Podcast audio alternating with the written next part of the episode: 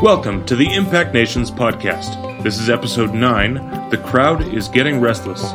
My name is Tim, I am your host. Uh, this week I thought I'd start by reading the verses that Steve will be teaching out of. I got lots of positive comments actually on our story time from a few episodes ago when I was reading out of one of Steve's books. So I thought we'd start by just reading the verses, uh, verses 28 through 40 of John chapter 6. Then they said to him, what must we do to be doing the works of God? Jesus answered them, This is the work of God, that you believe in him who he has sent. So they said to him, Then what sign do you do that we may see and believe you? What work do you perform? Our fathers ate the manna in the wilderness. As it is written, He gave them bread from heaven to eat. Jesus said to them, Truly, truly, I say to you, it was not Moses who gave you the bread from heaven, but my Father gives you the true bread from heaven. For the bread of God is he who comes down from heaven and gives life to the world. They said to him, Sir, give us this bread always. Jesus said to them, I am the bread of life. Whoever comes to me shall not hunger, and whoever believes in me shall never thirst. But I said to you that you have seen me, and yet you do not believe. All that the Father gives me will come to me, and whoever comes to me I will never cast out. For I have come down from heaven, not to do my own will, but the will of him who sent me. And this is the will of him who sent me, that I should lose nothing of all that he has given me, but raise it up on the last day. For this is the will of my Father, that everyone who looks on the Son and believes in him should have eternal life, and I will raise him up on the last day. So that was John chapter 6, verses 28 through 40. And now we'll join in as Steve is teaching on those very verses. Let's deal with this passage and then we'll finish with 50 to 57. John's purpose in this gospel is to progressively reveal Jesus as the Christ, Messiah, anointed one. Jesus as fully God. He is the Son, but he is one member of the triune God. All right? He is not God's representative. I I think this is implied in all kinds of, of writings. I, it is implied sometimes, you can hear it some places on a Sunday. Jesus was not a lesser or a representative. Uh, he didn't just come to point to the Father, he came to reveal who the Father is because if you understand who the Father is, you understand who I am, you understand who the Holy Spirit is. Do you hear the difference? And that's what John's gospel is largely doing. And uh, it, this is an incredible revelation. And as the magnitude of this revelation unfolds, we see two responses, which I referred to the first week. Either, well, I will believe that you are a great teacher, or perhaps we would say, I believe you are the Savior uh, of my life or he is the Lord. That is, he is the creator and the Lord of all of the cosmos. I I don't know about you guys, but when I came to Christ 40 some odd years ago, the only language we ever heard was, Have you made him your personal Savior?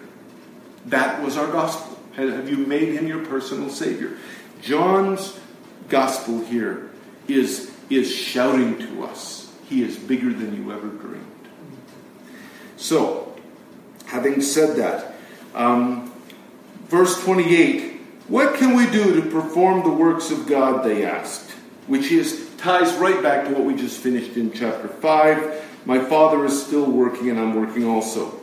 And Jesus responds, This is the work of God, that you believe, cling to, Believe in the one he has sent. Now the crowd's getting restless. And they say, Well, what sign are you going to do so that we may see and believe you? Isn't it interesting? When I was younger, I don't know how many times I'd get into a situation and I'd, I'd tell the Lord, because he probably wouldn't know unless I helped him out. You know, if you healed this one, it would really have a big influence. Anybody know that prayer? Yeah. Um, so What sign are you going to do so that we can see and believe? And then they go on, they say, Our fathers ate manna in the desert. And, uh, and they're talking about Moses, and they say, And he gave them bread to eat. And then verse 33 For the bread of God is the one who comes down from heaven and gives life to the world. See, they would have recognized. Remember, I told you they're, they're a, they're a, it's an oral tradition. Their, their auditory memory was spectacular. They all would have known Deuteronomy 8 man does not live by bread alone, but by every word that proceeds from the mouth of God. Remember the, the prologue. In the beginning was the Word. By the way, this is an aside which I may or may not have mentioned. Um, and the word of the Lord came to them. You'll see that again and again and again in the Old Testament. Who's the Word? Jesus, Jesus the Son of God. Whenever you see that phrase, it isn't just, oh, yeah, I got this thought. The Word of God came to them. Jesus came. Okay, that's an aside. So we remember the prologue that man lives by every word. Verse 35, he says, I am the bread of life. No one who comes to me will ever be hungry, and no one who believes in me will ever be thirsty again. This is the first of the, the I am the that John uses. It's a formula that he uses, whether it's good shepherd, whether it's the, the sheep gate, the I am. Uh, John is repeating the theme here, because anybody who uh, comes to me will never be hungry or be thirsty again. We go all the way back to what we talked about last week, John 4 the woman at the well. He's saying, You'll never thirst again. I'll give you living water. Remember, moving water. This bread, this image of bread, is a taste of the life of the age to come. The synoptics talk about the kingdom of God John talks about eternal life. They're essentially synonymous. They're using two different terms for one concept. It's the age to come. And you might want to make a note Isaiah 55, 1 and 2. Uh, Ho, everyone who is thirsty, come to the waters. You who have no money, come buy and eat without, without price. Remember that? Without cost. That this is referring to that. And then verse 38, he says this I've come down from heaven this phrase, I've come down from heaven, is repeated again and again in this chapter. It brings people to a choice to fully accept who He is, the triune God, or accept Him in some kind of limited way, maybe my personal Savior, or He came to reveal and lead me to the Father who's really the goal, or to reject Him. Let me give you a couple of verses real quick. You, how many of you get Bibles? Who's going to hand up with the Bible open? Okay, I'll go around, go around this way. I'd like you, in a moment, really loud to read verse 33, 38, whoever the next one is, 50, whoever the next one is, 51, the next one is 58. What I'm saying is, he, John is repeating something again and again in this chapter, and I want us to be sure we don't miss it. Let's start cooking. 33. For the bread of God is he who comes down from heaven and gives life to the world. Thanks. 38. For I have come down from heaven, not to do my own will, but the will of him who sent me. Thank you. 50.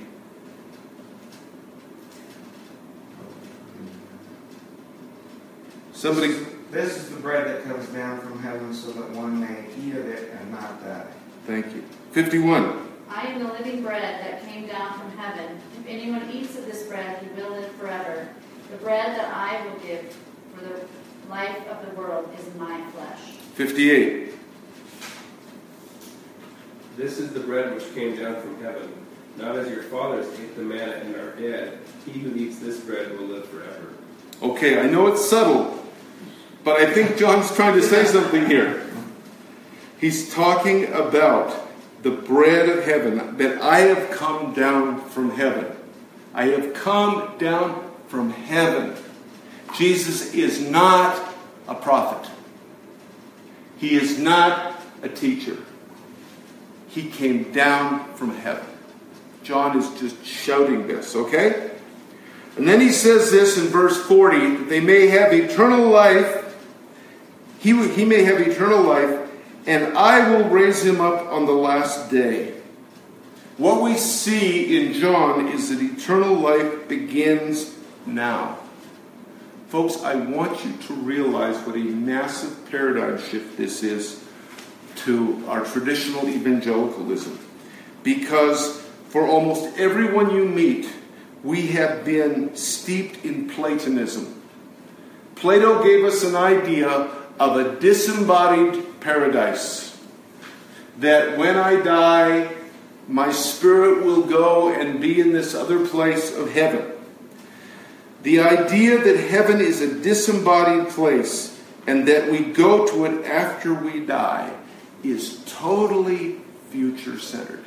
It makes no difference now, other than did I pray so that He'd be my personal Savior, so that one day I get to go to this disembodied place. Let me just say this we are eternally with Him from the moment we die. In my opinion, it's just my opinion, we'll all find out one day, won't we? But I think from one breath to the next, I'm just here and I'm in another realm. Okay?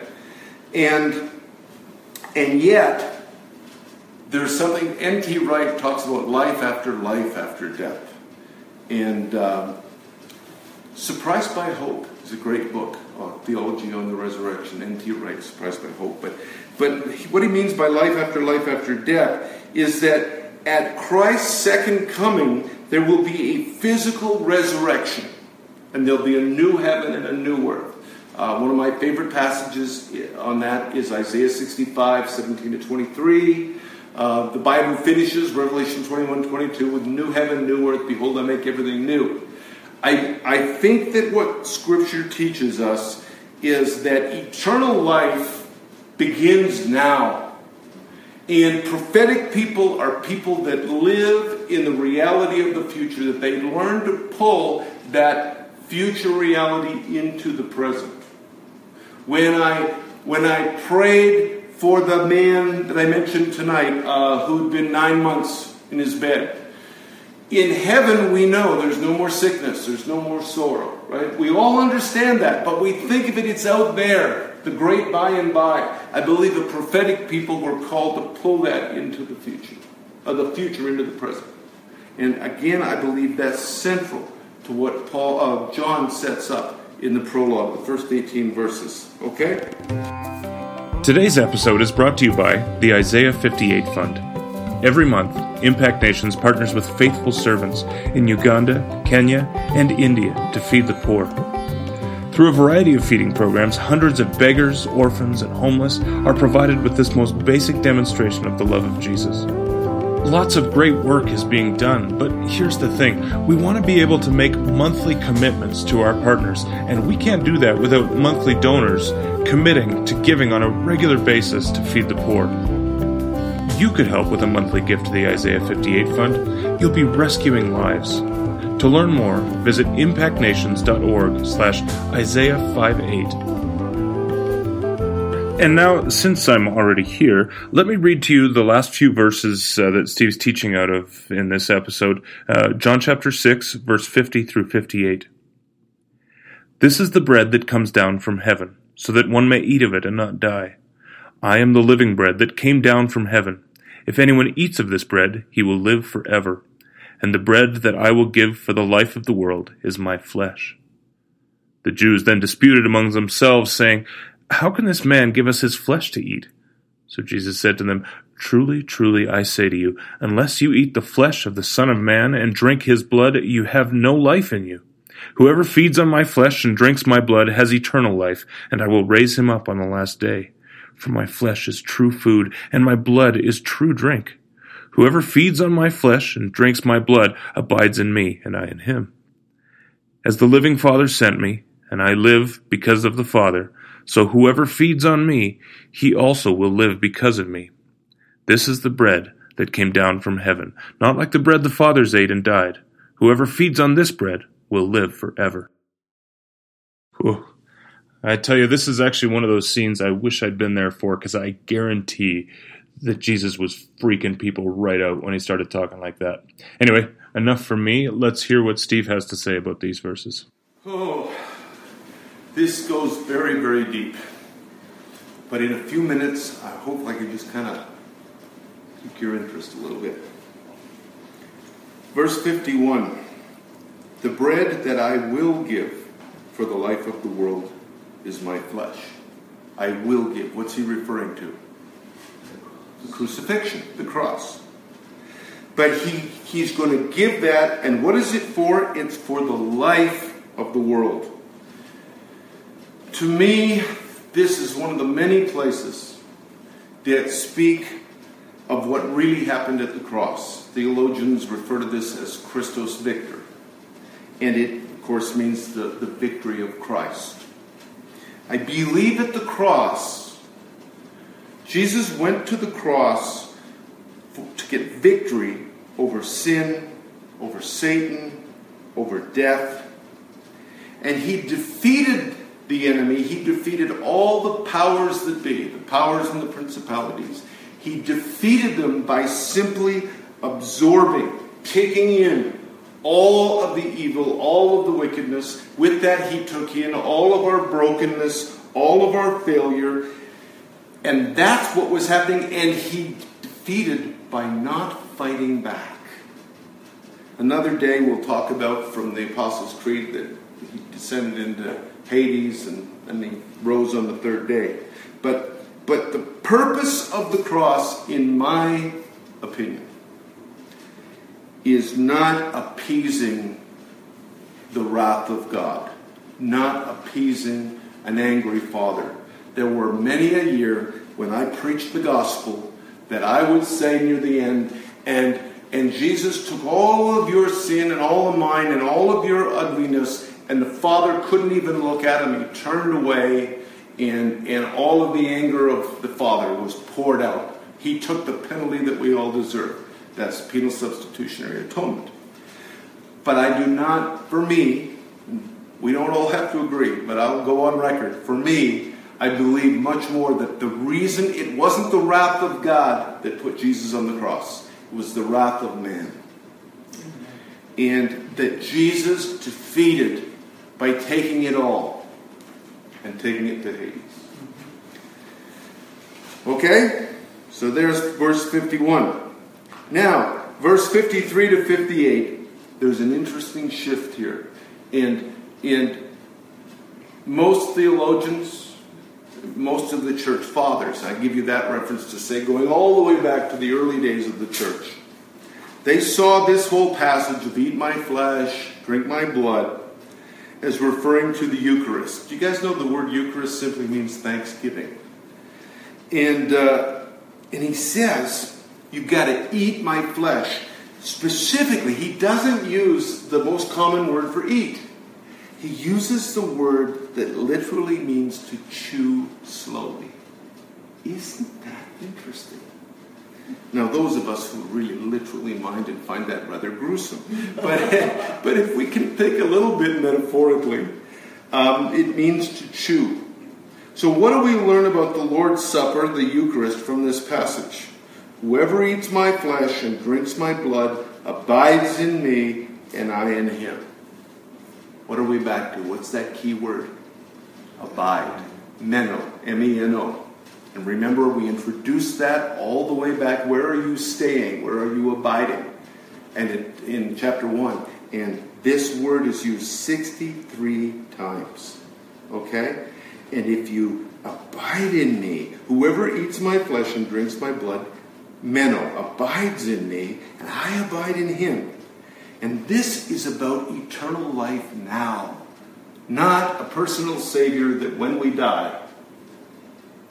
This passage clearly reflects the Eucharist. The Eucharist celebrates our mutual life with Christ. I would say that Paul really opened up the revelation of our mutual life with one another, the body of Christ. We can thank Paul for that. But this mutual indwelling. And Dana, earlier you referred to a verse I love, John 14 20. I'm in the Father, and you're in me, and I'm in you. Mm-hmm. It, it, and it goes back to kind of what I talked about last week this, this, this divine dance uh, ancient theologians use that term of the, of the Trinity. Remember, we talked about that? That there's this constant activity of Father, Son, Holy Spirit. And it, it's reflected in this verse. I'm in the Father, you're in me, I'm in you, because I am absolutely convinced we have, because of Christ, we have been invited into the Trinity, into that divine dance. Um, so he says there's a mutual life, a mutual indwelling. What is, what is the nature of really intimate friendship? Well, there could be a long list, but I want to give us just a few. Because I want you to think of the Eucharist as, as expressing this intimate, intimate relationship with Jesus. What happens in an intimate friendship? Well, the people really listen to one another. Um, I remember the closest friendship I ever had. He's with Christ now. But we could be together and listen. You never had to kind of keep the other guy's interest and keep talking so that he, we could just listen. Just listen. In fact, there were lots of times we'd hang out in the evening and we'd go long periods of time we didn't even talk. Just being together. So, really listening to each other. Another aspect of intimate friendship is, is that our friendship enhances, enlarges, enriches each other. And this again anticipates the activity of the Trinity, right? Because the Trinity is filled with, with otherness, celebrating one another. I wrote about that. Uh, if anybody's interested, if you look on uh, on our website, on the uh, the blogs, I wrote a series of eight articles recently, just finished them about two weeks ago, and two of the last three are all about this this Trinitarian relationship and what it means for us. And then the other thing that the Eucharist celebrates is eternal life is a shift to a new kind of life. It's a shift from self to other. And it's a shift we're invited into all the time. And I always fall back on self, but he invites us in. No, no, no, come on in. To other. We discover that our true joy is in living with, in, and for our beloved. So, on the home stretch here, when we partake of the Lord's Supper, we're not just remembering, and I, I know it includes that. Do this in remembrance of me. But it is much deeper than that. John 6 takes us, I, in my opinion, takes us deeper into the meaning of the Lord's Supper than 1 Corinthians 11 does, although it's very helpful. But John 6 is it, it, it's deeper, it's more uh, almost metaphorical. Because what we learn here is when we partake of the Lord's Supper, we don't just remember, we engage. At that moment, we are engaging with God the Son. And we receive at that time the nourishment of eternal life. That's why I know a number of people who take communion every single day because they understand there's a nourishing that happens. It's heaven now. And actively at that moment, we are renewed in living in Him. So, in this passage and in the activity of the Eucharist, we are back to where we started meno, to abide, to dwell, to stay together.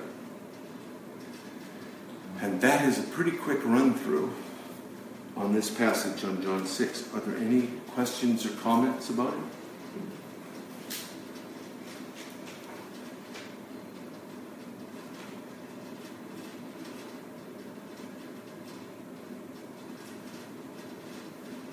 Okay.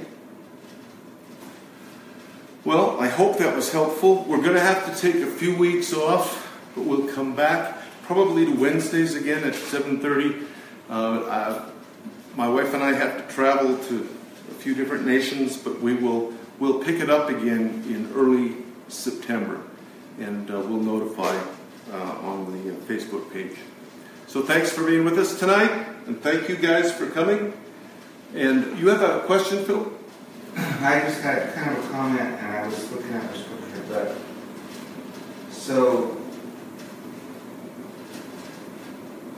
when when Jesus, okay, when we come to Christ and you say it's heaven now, Ephesians 2 6 says, And raised us up with him and seated us with him in heavenly places in Christ Jesus. Mm-hmm. So I've always loved that verse because it reminds me that it's not just about here, it's like we're in two places at once, Yeah. almost. Which doesn't that take us back to John 151, the first week with Nathaniel? You're going to see the angels of God ascending and descending. This, this continual activity where heaven breaks in. Yeah, that's great. That's great. And I love that verse. Um, you know, Ephesians 2, we're seated with him because it's, it's a metaphor, it's a picture, but I think it's a picture of us being invited into the triune life of God. And uh, so it's very good stuff. Very good. Anybody else before we turn it off? Yeah, it's just Yes, kind of helpful because um, I've, I've wrestled for a number of months of, you know, when Jesus says the kingdom of God lies within you. And this adds uh, another depth of that understanding. And, and I see it as, as, for me personally, not so much reaching forward to pull it down. It's here now. It lies within. And so it's, it's, a, it's a presence, a present moment Yeah. by moment. So Very good. it's helped to, to kind of enrich that thought for me. I, I'll have to choose slowly. All right. That's good. That's very good. You know, it's interesting. The kingdom of God. It was in. Uh, it was the third Thursday in 1982 when suddenly, ah, I saw the kingdom. Because up till then, I read the kingdom of God, and my mind automatically transferred to later when I die. Mm-hmm. And at that moment, it began a journey, and I found myself teaching it for 35 years. And yet, my point is, in teaching it, it gets deeper and deeper and deeper, and it's multi layered. The kingdom has come, but it's not fully come. The kingdom, Lord, let your kingdom come, but the kingdom is here. The kingdom is within you, but the kingdom's all around us. It's, it's multi dimensional. And, and John, as I say, virtually doesn't use the expression. He talks about eternal life, but in the very same way. And uh, yeah, it's pretty deep stuff. Okay, I'm getting a signal. I need to stop this. Thank you very much. Thanks for joining us. Tune in again next week as Steve teaches, you guessed it, John chapter 7.